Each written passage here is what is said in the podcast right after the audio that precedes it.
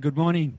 Uh, welcome to City Legal. It's fantastic to have you along this morning, whether you're watching from home because you're working from there still, like a lot of us, uh, or you've got a little watch party, like the watch party down in Canberra at the moment, or you're here in person. A very warm welcome to you. Uh, we've been uh, privileged to be able to stand with you right throughout this very, very long and difficult year. And we've reached the last City Legal for the year. My name's Peter Wrench, and the City Legal community exists to consider the bigger questions of life with uh, silks and suits in cities right around Australia. Uh, and we do that by looking at the Bible together. Now, um, uh, the format for those who are new in our midst, and uh, a special welcome to you, is a short talk followed by a Q&A. And you can ask questions at any time by uh, using the chat function on the base of the screen or by texting to the number that you find on the screen or on the pieces of paper in front of you if you're here in person.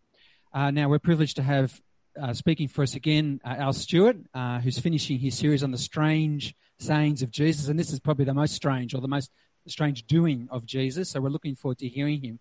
But he's actually asked that a, a passage from uh, the biography of Jesus written by Mark be read. And um, Eileen's going to do that for us. Eileen, would you like to come up? Have you got your mic? Yeah. Um, now, Eileen, I believe uh, you were in Canberra last week and you went to a watch party. You want to tell us a bit about that? Yeah, that's right. So I was in Canberra for a short, or probably by Canberra standards, long holiday for a week. And I usually come to City Legal here in Sydney, and I'd heard of watch parties. So decided to join the one in Canberra.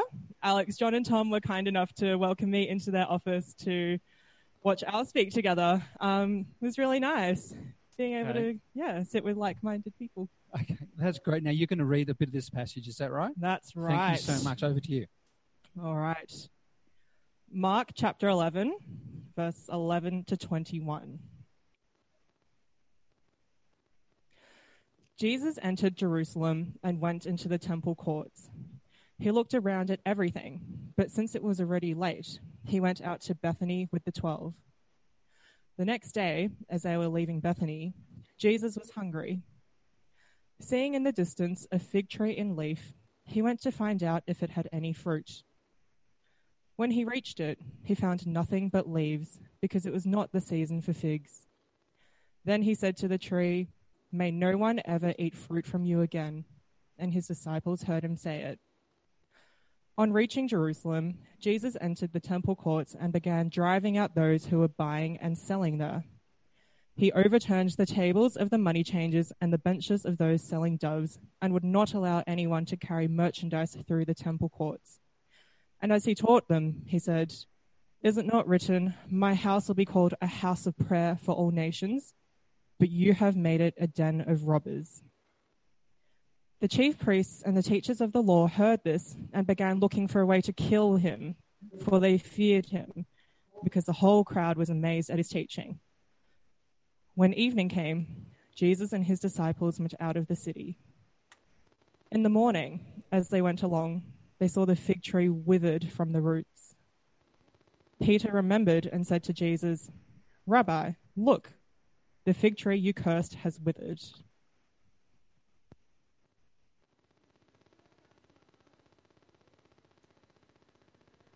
Thank you, Eileen. Well, as we're looking at uh, these strange sayings of Jesus, we've got a very unusual one this morning.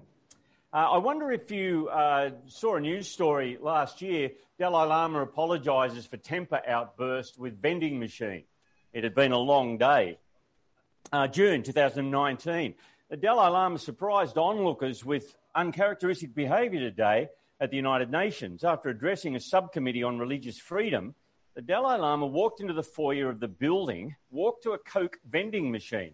After placing coins in the machine, it failed to supply the soda drink he then uh, and failed to return the coins. Sorry, failed to supply the soda drink and failed to return the coins. the Dalai Lama then gave the machine what onlookers called a kung fu kick, smashing the front of the machine and then ripped it away from the wall, pushed it over.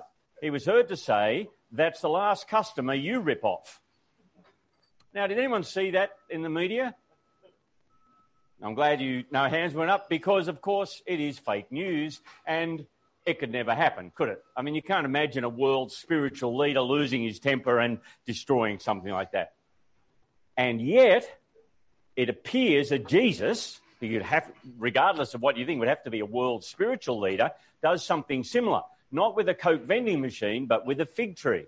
Eileen just read to us from Mark chapter 11, and you, will have it in your hand or it's here on the screen uh, from verse 12. And the next day, as they were leaving Bethany, Jesus was hungry, and seeing in the distance a fig tree in leaf, he went to find out if it had any fruit. When he reached it, he found nothing but leaves because it was not the season for figs. Verse 14. Then he said to the tree, May no one ever eat fruit from you again. And his disciples heard him say it. You skip down to verse 20. In the morning, so one day later, uh, as they went along, they saw the fig tree withered from the roots. Now you may you may think, well, so what? It's interesting that Bertrand Russell, the 20th century philosopher and uh, outspoken critic of Christianity, in his essay 1927, Why I Am Not a Christian, uses this incident to be personally critical of Jesus. Very unusual to find someone who'll be personally critical of him, but Bertrand Russell, let me read this to you. He says, Then there is the curious story of the fig tree, which always rather puzzled me.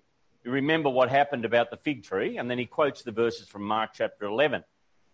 Bertrand Russell says this is a very curious story because it was not the right time of year for figs, and you really could not blame the tree.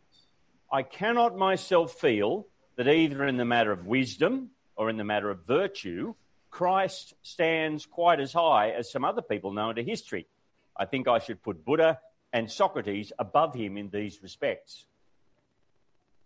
By the way, I'd encourage you, whether you are a Christian person or not, you ought to read Bertrand Russell's essay, Why I'm Not a Christian. For a great philosopher, as far as I can see, every argument is simply, I don't like it. And I suggest I don't like it isn't really an argument. But anyway, that's just me. Uh, so, does Jesus lose his temper? Uh, did he get angry? Well, you read this story, he certainly gets angry, but let's see, it's not with a fig tree, it's with something else. Does Jesus lose control? No. In fact, Jesus is never more in control. And as if you read the context of Mark chapter 11 in Mark's gospel, uh, Jesus is actually working on a series of events that have been predicted or outlined centuries in advance. So, what I'd like to do with you this morning, I'm, I'm afraid it's a little bit complicated, but let me show you what's going on. It means three quotes from the Old Testament, from the Old Testament part of the Bible, three quotes from the prophets of Israel. I'll show you those, and I I think we'll see what's really going on. The context uh, you have in front of you, uh, if you have the outline, Mark 11, Jesus has, uh, well, for the last weeks, been walking from the northern part of Israel, 100 or more kilometres, and he's timed it as he's walked again and again and again. He's timed it to arrive exactly uh, a week before the Passover. And strangely, he's walked 100 or more kilometres, and then he decides that he will ride on a little donkey, the colt, a colt, the foal of a donkey, the last two or so kilometres into the city, which is a strange thing to do because if you want to make a uh, high profile, dramatic entry into a city, to ride on a foal of a donkey is a bit like being in the middle of a presidential um, motorcade on a Vespa. So why does he why does he do that? If you look at uh, well, let me show you the first Old Testament quote. Why is it that he gets the baby donkey to ride? In the prophecy of Zechariah in the Old Testament, there's a promise about God's great king, the Messiah, arriving to his people as a king, but a king of peace, someone who will bring peace. So Zechariah 9 9 says, Rejoice greatly, daughter of Zion. Shout, daughter of Jerusalem. See, your king comes to you righteous and victorious, lowly, and riding on a donkey, on a colt, the foal of a donkey. And as Jesus deliberately chooses to fulfill that prophecy, if you like, he's arriving as a whole lot of the pilgrims come uh, from Galilee, from the north of the country. Uh, and what do they do? See verse 7. Uh, when they brought the colt to Jesus and threw their cloaks on it, uh, he sat on it. Many people spread their cloaks on the road, while others spread branches that they had cut in the fields, hence Palm Sunday. Okay, so they lay the palms down, and those who went ahead and those who followed shouted, Hosanna, blessed is he who comes in the name of the Lord, blessed is the coming kingdom of our father David. the spreading the cloaks idea is, is a thing you find from the Old Testament. When someone was anointed king, they threw their cloaks down uh, in front of him so he could, he could walk on them. Uh, what's going on? Well, this is, this is Jesus finally being ready in, the, in his timetable to make a very clear statement that he is the Messiah, the promised king of the Old Testament. And the crowd from the north can see what he's claiming, and the religious leaders of the day can see what he's claiming. And then what does he do? Well, it seems a little bit of an anticlimax. See verse 11.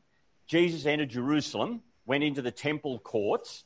He looked around at everything, but since it was already late, he went out to Bethany, about two k's away, with the 12. So he, he looks at what's happening in the temple. Now, the, I think it's hard to, for us to get our head around how huge and significant the temple was.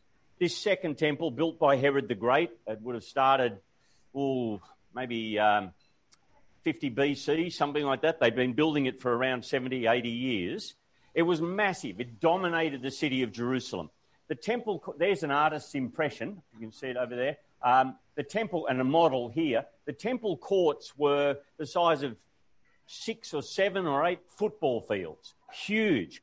And every year, thousands of pilgrims from around the known world, the whole of the Roman Empire, would flock to Jerusalem, particularly at Passover time.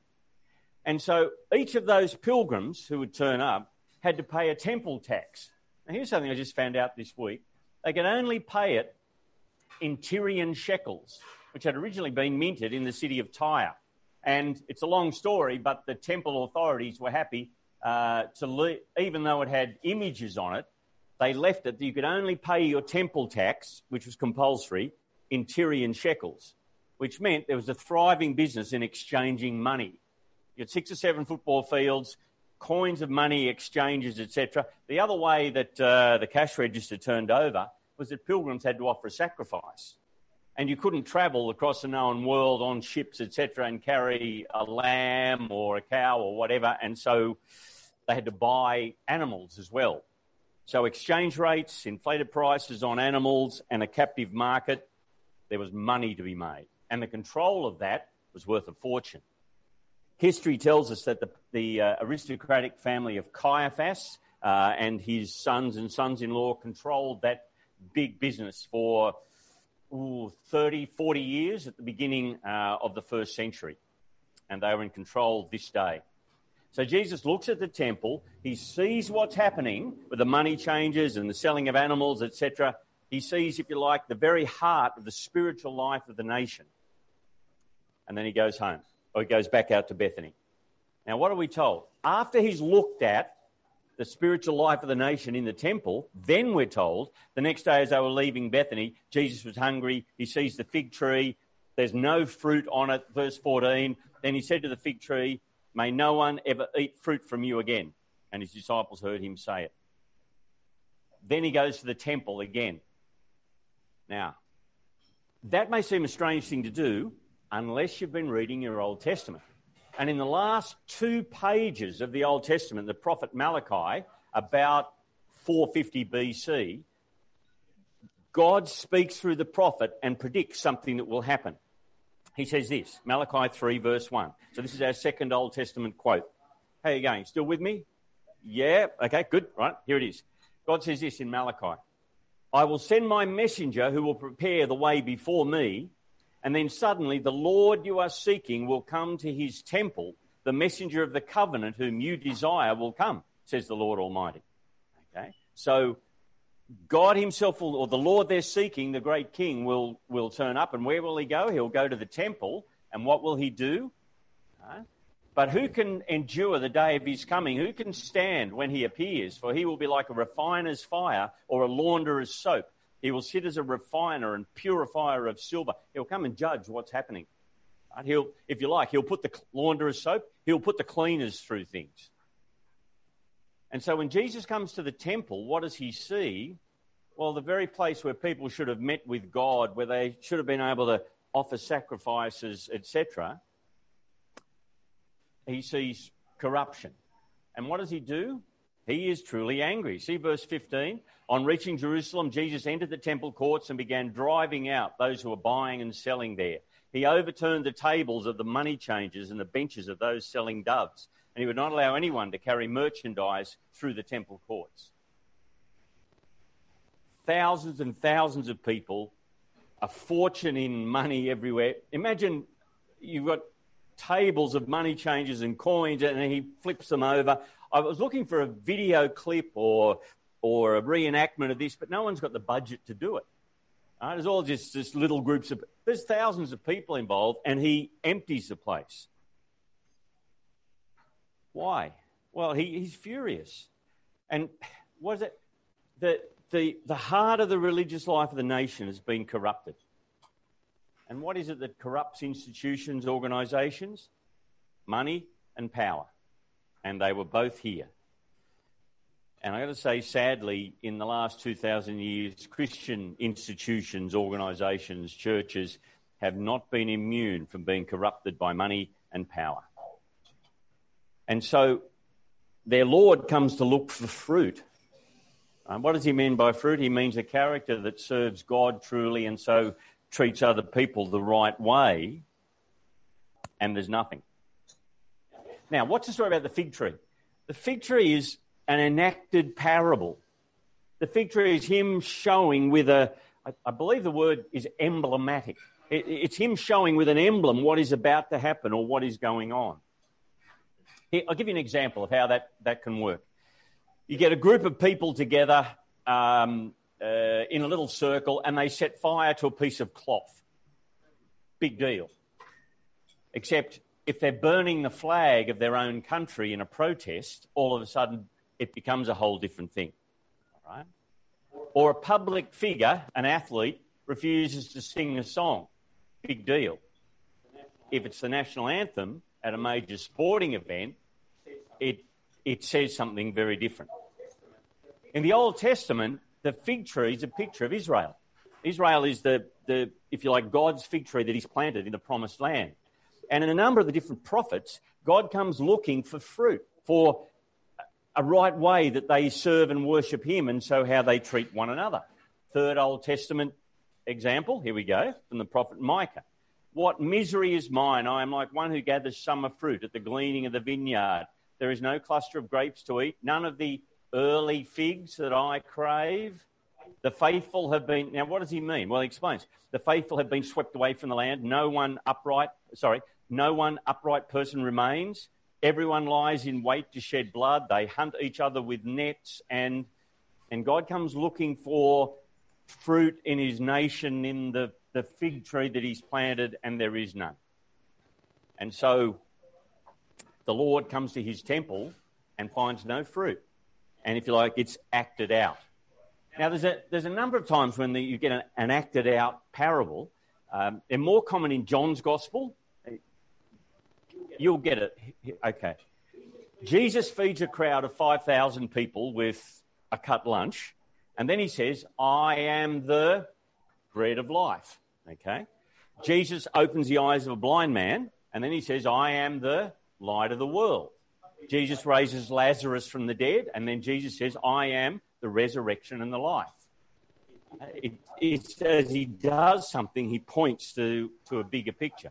Or in Mark chapter 8, there's a, there's a two stage healing of a man.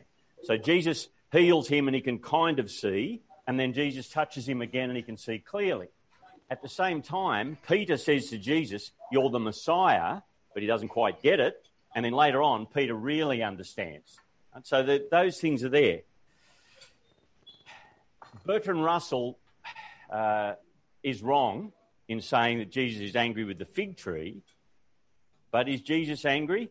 Oh, yes. Right? He's angry about the way that God is being treated in the temple and angry about the way that other people are being treated. Because they go together. What you think about God will influence and control how you treat others. Why is he so angry? Well, have a look at verse 17. He says, after he's kind of emptied the place, he says, And as he taught them, he said, It is written, My house will be called a house of prayer for all nations but you have made it a den of robbers. Um, that's, that's pulling together two other parts of the Old Testament one from the prophet of Isaiah, where God says his house is to be a house of prayer, obviously, and another one from the prophecy of Jeremiah, God said they turned it into a den of robbers. It's actually about the first temple that Solomon built, and God had that one taken away as well. And so, what should have been the glory of God shown, and where people could come and ask for forgiveness and be treated properly, had actually been corrupted by greed and selfishness. And God was being dishonoured and people exploited. Why should God be honoured? Well, simply, I think, because it's it is the right thing. We are His creatures. He is the one who gives us life. He should be honoured. God deserves that, and also it's the best thing for us. Whatever other thing that we might put at the centre of our lives will not will not hold the weight that we put on it. Uh, to do that with anything else is to dishonour God. And you notice the end of the story, kind of the, the, the, tragic end of that event, is the reaction of the religious leaders. Verse 18 The chief priests and the teachers of the law, the law being the Old Testament, the chief priests and the teachers of the law heard this and they began looking for a way to kill him. For they feared him because the whole crowd was amazed at his teaching. They look to kill Jesus to protect their vested interests, which are centered in the temple. And it will take them just a week to organize the judicial murder of this man. But here's the great irony, and uh, I don't know if you picked it up. It's as they arrange to murder Jesus in order to protect their vested interests in the temple and the money and the power it's as they kill Jesus that the need for the temple disappears. Because Jesus will die as the one ultimate sacrifice to pay the price of forgiveness. And so once that price is paid in one great sacrifice, the temple is no longer necessary. It will be taken away as corrupt. In fact, if you read on in Mark's Gospel, Jesus speaks of it in Mark chapter 13 uh, verse 1. As Jesus was leaving the temple, one of his disciples said to him, Look, teacher, what massive stones, what magnificent buildings. And it truly was a magnificent building. Do you see all these buildings? Jesus replied. Oh, sorry, do you see all these buildings? replied Jesus. Not one stone here will be left on another. Every one will be thrown down. And of course, that happened a generation later when the Romans came in the year 70 and destroyed the temple. Now, there may be questions in a moment. Let me just pull a couple of threads together. At one level, and uh, I guess a superficial level, any of us involved in a quote religious organisation, church, etc., need to do an audit regularly to be sure that what is driving that organisation, that group, etc., is concerned for the glory of God and caring for others rather than selfishness and power. That we just need to continually look for that. What's Mark showing us here?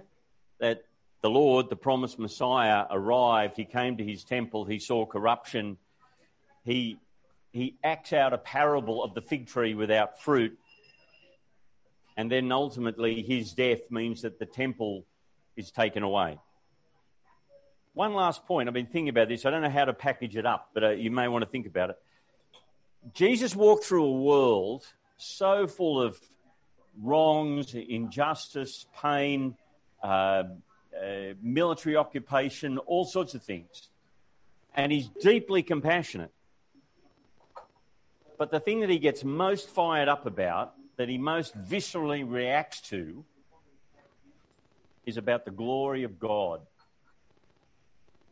Isn't that interesting? It's about the glory of God is his chief concern. Pete, I'm done.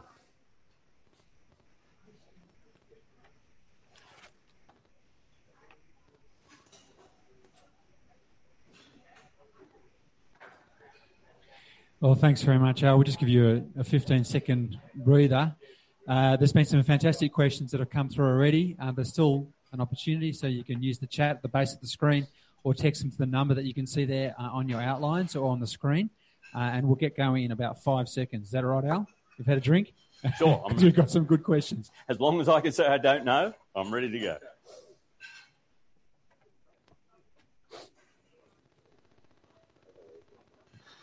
Okay, we're going to start with uh, two from Melbourne. Um, if Jesus was so humble, why are churches so big and elaborate? Uh, depends what you mean by churches. Um, if you mean the massive cathedrals that are built, I think they are monuments to a misunderstanding of church. Uh, in the New Testament, the word church is ecclesia, which just means the gathering, and means essentially, I think, a community of people who meet to listen to Jesus, to follow him, and to care for one another. Now, the, the size of a church, then, the size of a gathering like that, it depends. I've known very big churches that care for and love one another, and very small gatherings that can be cold and uh, uninviting at all. So but um, so, so you're saying I'm that, not a great fan of cathedrals. So, but you're saying that basically it's a rain shelter. Uh, yeah, that's a good way to put it. A, a, a, church building to just keep the rain off and try and keep you warm in winter and cool in summer. Yep. Uh, okay, what a, uh, a, direct question here. What about uh, it not being the season for figs? Can you just expand upon that a bit? I, I well, yeah, it's a little bit tricky, isn't it? Um, uh, I think he's saying really Jesus wouldn't have expected there to be figs on there. He's hungry, he walks over, but it's like it's not a surprise that there's no figs on it, I think. So it's it it's an acted out parable. I suspect yeah, he's hungry, but he he knew there weren't going to be figs anyway. I think that's right. Okay. Uh, well, there's a kind of follow up question here. Yep. Elsewhere, I think elsewhere in the Bible, the mm-hmm. fig tree is given a second chance. Why not now? Uh, yeah, it's in um, Luke chapter 13. Yeah, Luke chapter 13, where um, the, um, uh, the owner of the fig tree comes to the, the tree and there's no fruit. And uh, he says, For three years now, I've been coming looking no fruit. And the, the gardener says, Give it one more chance. Now, it's interesting whether or not you can read that kind of in the, the bigger context of God gives people one more chance. But also, the point being, there comes a time when God's patience runs out. So, so uh, when is that time going to be? Well, wait a minute. And then, but it could be that Jesus is saying, in the context of those who are listening, yeah, there is one more year, but that year's run out. Okay. So there comes a time when even God's patience runs out. I think that's what that parable is saying. Now, when will that be? Well, Jesus says he'll um, he's coming back sometime. Uh, by the way, as soon as anyone tells you they know when that is, they're telling you porkies. So I don't know when that is, but um, repent now and avoid the rush. All right. Okay. Well, there's a, it's still on the fig tree. Um, is acting out this parable on the fig tree a little tough on the fig tree? Uh, yes. Okay. I guess. So the, the fig tree took one for the team to make the point, I guess, is what I would say. Okay. Um, I, probably didn't. It probably didn't feel a lot of pain. I'm sure it was done painlessly. But interesting, it's withered from the roots, and that that being, that's it. It's yeah. over. Okay. Right? It, it, it, no one will eat from this thing again because it's withered from the roots, and so the judgment on the temple that's coming, it it is permanent. And it's interesting, isn't it, that it it the foundations are still there. I've seen the Wailing Wall stood there, right? But it's not been rebuilt and it, it's gone. Uh, is there sort of a link with the, the, the, curtain in the temple being torn from top to bottom? So it's of God that that's, that's has happened. Uh, yes, the, the temple that se- sorry, the curtain that separated the holy of holies, the idea of the very presence of God from the worshippers, that that curtain is torn. Yes, and as you say, from top to bottom, the idea of God doing that. And once that happens, once Jesus' sacrifice has been offered, there's no more no more need for the temple. In fact, the temple would become a massive distraction. The temple was only ever a, if you like, a visual aid to point to the fact that that sacrifice was necessary to pay for guilt, but all of those sacrifices actually pointed to Jesus' one sacrifice. And if uh, if Peter and the disciples understood the emblematic nature of this parable, right, how did that help them before or after the resurrection?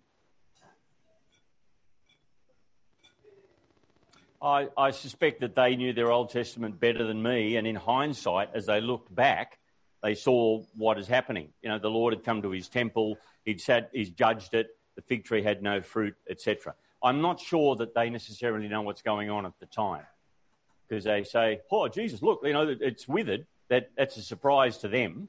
Uh, yeah. Um, a question about the temple. The temple courts were expansive. Uh, how come nobody intervened to stop Jesus from the devastating chaos? It's interesting that he had. I think he had some kind of authority about about him, and maybe some guilty consciences as well, kind of slow people down. It. John's gospel. Uh, it appears Jesus has done this twice. It's mentioned at the beginning of Jesus' public ministry in John chapter two, where where I'll give you another. Jesus actually makes a whip, sits down, plats a whole lot of cords together, and makes a whip, and uses that to clear the temple. Now, whether or not he does that in Mark chapter 11, we're, we're not told. Now, I think too, Jesus probably cleared the temple and everyone's a bit freaked out and, and uh, sorry, cleared the temple courts. But the next day it would have been business as usual. He doesn't stop it. Uh, he, he, once again, it's kind of a symbolic thing. The great irony is what stops it is the fact that they kill him. I, I think you're meant to see that there's a, there's a real irony. We will protect our vested interests by killing you, and it's as they do that, the temple becomes no longer necessary. Uh, there's a, a, reference here to your one of the Old Testament uh, verses mm. you referred to. If God says that not one upright person remains, what hope is there for us? Uh, that's why Jesus died, so we can be forgiven. That that's the yeah. So I, uh, it, it's it's poetry. Saying that that things have fallen apart in the nation of Israel. I'm not sure that it means that there isn't one any one Israelite that does the right thing. It's it's it's poetry saying that everything's corrupt. It's just a total mess. That's what it's saying. And what hope for us? Well, I, I think that's right. You need you need actually to come before God and and to find forgiveness. Uh, we talked about the, the, the Pharisee and the tax collector uh, last week. Yeah, it's the idea of humility before God and asking for forgiveness. I, am in the forgiveness business. I want to be forgiven. Okay, yeah. All right. Um, you've talked about Jesus being angry. Is ever right for humans to be angry? Yes, absolutely. It just depends what we're angry about and what we do with that. But anger is, I, I think the heart of anger is when expectations aren't met. And uh, yeah, it's right to be angry with injustice or cruelty or uh, bullying or etc. My problem is I get angry often when I don't get what I want. Uh, so I, I, have to say that because Kathy might be watching online. um, uh, last question here. It's um, it's obviously from a lawyer. Um, so how do we reconcile Jesus' curse on the fig tree with Romans eleven twenty four? and um, they've provided the reference yes. for your help. That is, um, after all, if you were cut out of an olive tree that is wild by nature and contrary to nature were grafted into a cultivated olive tree, how much more readily will these, the natural branches, be grafted into their own olive tree? Mm. So, how do we reconcile that with Jesus' curse of the fig tree? Can you read just the last sentence again? How do we reconcile that with? uh, Jesus' curse on the fig tree with Romans 11:24, which talks about being grafted into the uh, uh, unnatural branches being grafted into the uh, good stock. I wonder who wrote that. That's a that's a cracker.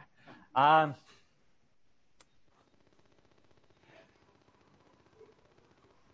Romans 11 is one of the, I think, the most difficult parts of the New Testament to understand it's talking about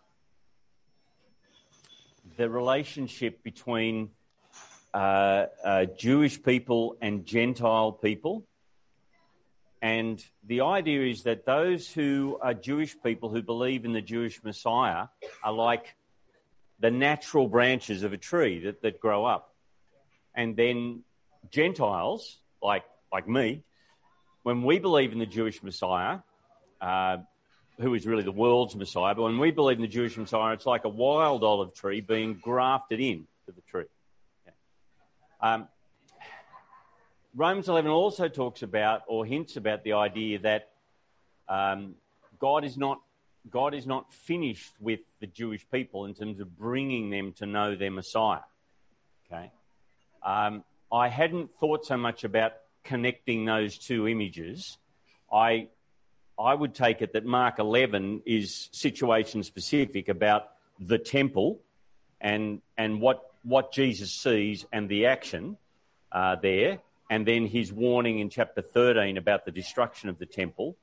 I, I don't think the fig tree means that the whole of the nation, every Jewish or Israelite person is finished. I think it's about the Malachi 3 um, Old Testament passages about the Lord coming to his temple and putting the cleaners through it. I think that's the context. But that's a cracker of a question. I'm going to want to think about that. Yeah. All right, so we, got, we have got one last one. Sorry. Ah, okay. Um, another loyally question. Uh, do you uh, do you wish to expand upon the judicial killing of Christ? You know, for example, trial at night, the Jewish authorities not having power over capital offences, and so on.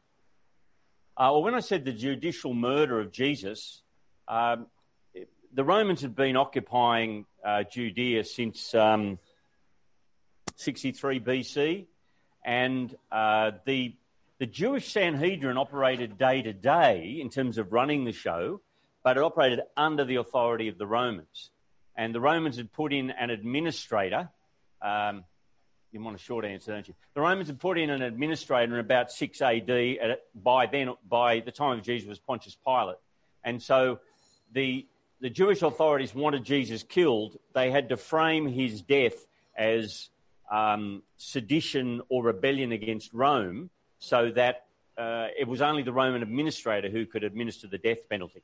That's what I mean. They had to frame it in a judicial way and put it to Pilate politically and put political pressure on him so that he would allow them to have, or the, the Romans would kill Jesus. All right.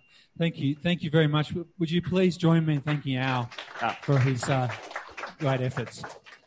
Uh, well, as I said, this is the last uh, City Legal for 2020. So thank you so much for being with us all the way through. Uh, you can see on the back of your forms and hopefully on the chat that we're going to resume on Thursday, the 4th of February, 2021. So look forward to seeing you then. Bye bye.